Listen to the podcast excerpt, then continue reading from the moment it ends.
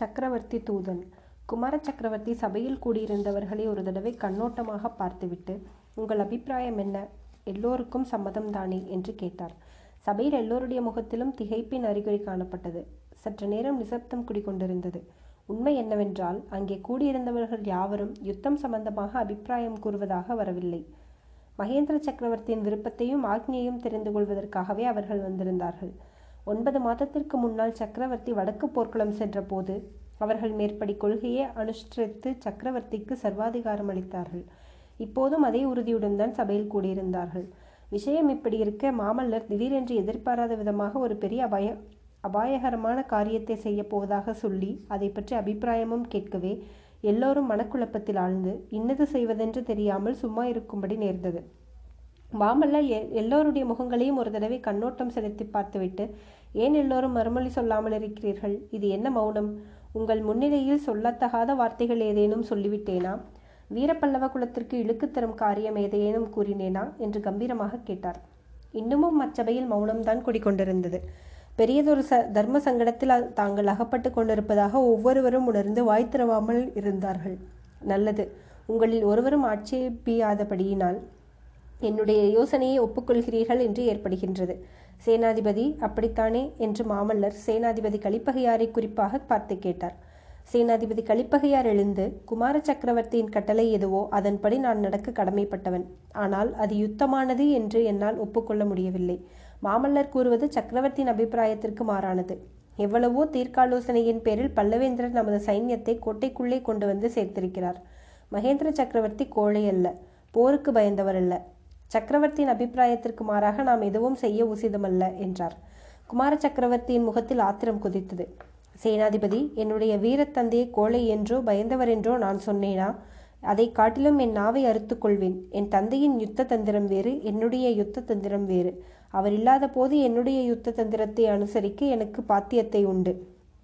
சேனாதிபதி பல்லவ சைன்யம் நாளை சூரியோதயத்திற்குள் யுத்த சந் சந்தித்தமாக கிளம்ப ஆயத்தம் செய்யுங்கள். சேனாதிபதி கலிப்பகையார் சற்று தனிந்த குரலில் பல்லவகுமாரரின் தந்திரம் யுத்த தந்திரம் அல்ல தற்கொலை தந்திரம். வாதாபி சைன்யத்தில் ஐந்து லட்சம் பேர் வீரர்கள் இருக்கிறார்கள். பல்லவ வீரர்கள் லட்சம் பேருக்கு மேல் இல்லை என்றார். மாமல்லர் கண்களில் தீப்பொறி பறக்க விழித்து கூறினார். சேனாதிபதி புள்ளலூர் போர்க்களத்தில் பல்லவ வீரர் எத்தனையோ பேர் கங்கப்பாடி வீரர் எத்தனையோ பேர் என்பதை அறிவேரா? ஐம்பதினாயிரம் கங்க வீரர்களை புறங்காட்டி ஓடும்படி நமது பதினாறாயிரம் வீரர்கள் செய்யவில்லையா?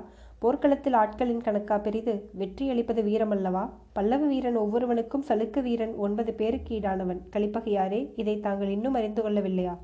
வாதபி சைன்யத்தில் ஐந்து லட்சம் வீரர்கள் மட்டுமில்லை. பதினாறாயிரம் போர் யானைகள் இருக்கின்றன என்றார் கலிப்பகையார் இருந்தால் என்ன? நமது வீரத்தளபதி பரஞ் பரஞ்சோதியாரின் கைவேலுக்கு அஞ்சி மதம் பிடித்த யானை இந்த காஞ்சி நகரின் வீதிகளை தரிகட்டு ஓடியது நமது சேனாதிபதிக்கு தெரியாது போலிருக்கிறது. தளபதி பரஞ்சோதியை போன்ற ஒரு லட்சம் வீர சிங் சிம்மங்கள் பல்லவ சைன்யத்தில் இருக்கும்போது புலிகேசியின் போர் யானைகளுக்கு நாம் ஏன் அஞ்ச வேண்டும்? விவாதம் இவ்விதம் முற்றிக்கொண்டிருப்பதைக் கண்ட முதல் மந்திரி ச சாரங்கதேவர் பெரிதும் கவலையடைந்தார். பெரியவர் எழுந்து நின்றதும் மாமல்லர் பேச்சை நிறுத்தினார். ஒரு விஷயம் நாங்கள் தெரிந்து கொள்ள விரும்புகிறோம். சக்கரவர்த்தி இன்னமும் வந்து சேர அவகாசம் இருக்கிறதல்லவா? இந்த விஷயம் கோட்டை வாசற்காவல்களுக்கு தெரிவிக்கப்பட்டிருக்கிறதா? சக்கரவர்த்தி இன்றிரவு ஒரு வேளை வந்தால் கோட்டை கதவை தாமதமின்றி திறந்துவிட காவலாளர்கள் ஆயத்தமாய் இருக்கிறார்களா? என்று முதன் மந்திரி வினவினார். அப்போது தளபதி பரஞ்சோதி ஆம் அப்படித்தான் கட்டளையிட்டிருக்கிறேன். சக்கரவர்த்தி பெருமான் ஒருவேளை தூதர்கள் மூலமாக செய்தி அனுப்பக்கூடும் என்று எதிர்பார்த்து அதற்கும் தக்க ஏற்பாடு செய்திருக்கிறேன் என்றார். தளபதி பரஞ்சோதி இவ்விதம் சொல்லி வாய் மூடுவதற்குள்ளே மண்டபத்தின் வாசற்காவலன் ஒருவன் விரைந்து உள்ளே வந்து சக்கரவர்த்தியிடமிருந்து தூதன் ஓலை கொண்டு வந்திருக்கிறான். சிங்க இலைச்சினையுடன் வந்திருக்கிறான் என்று தெரிவித்தார். அதை கேட்ட மாமல்லர் திகைத்து போய் நின்றார்.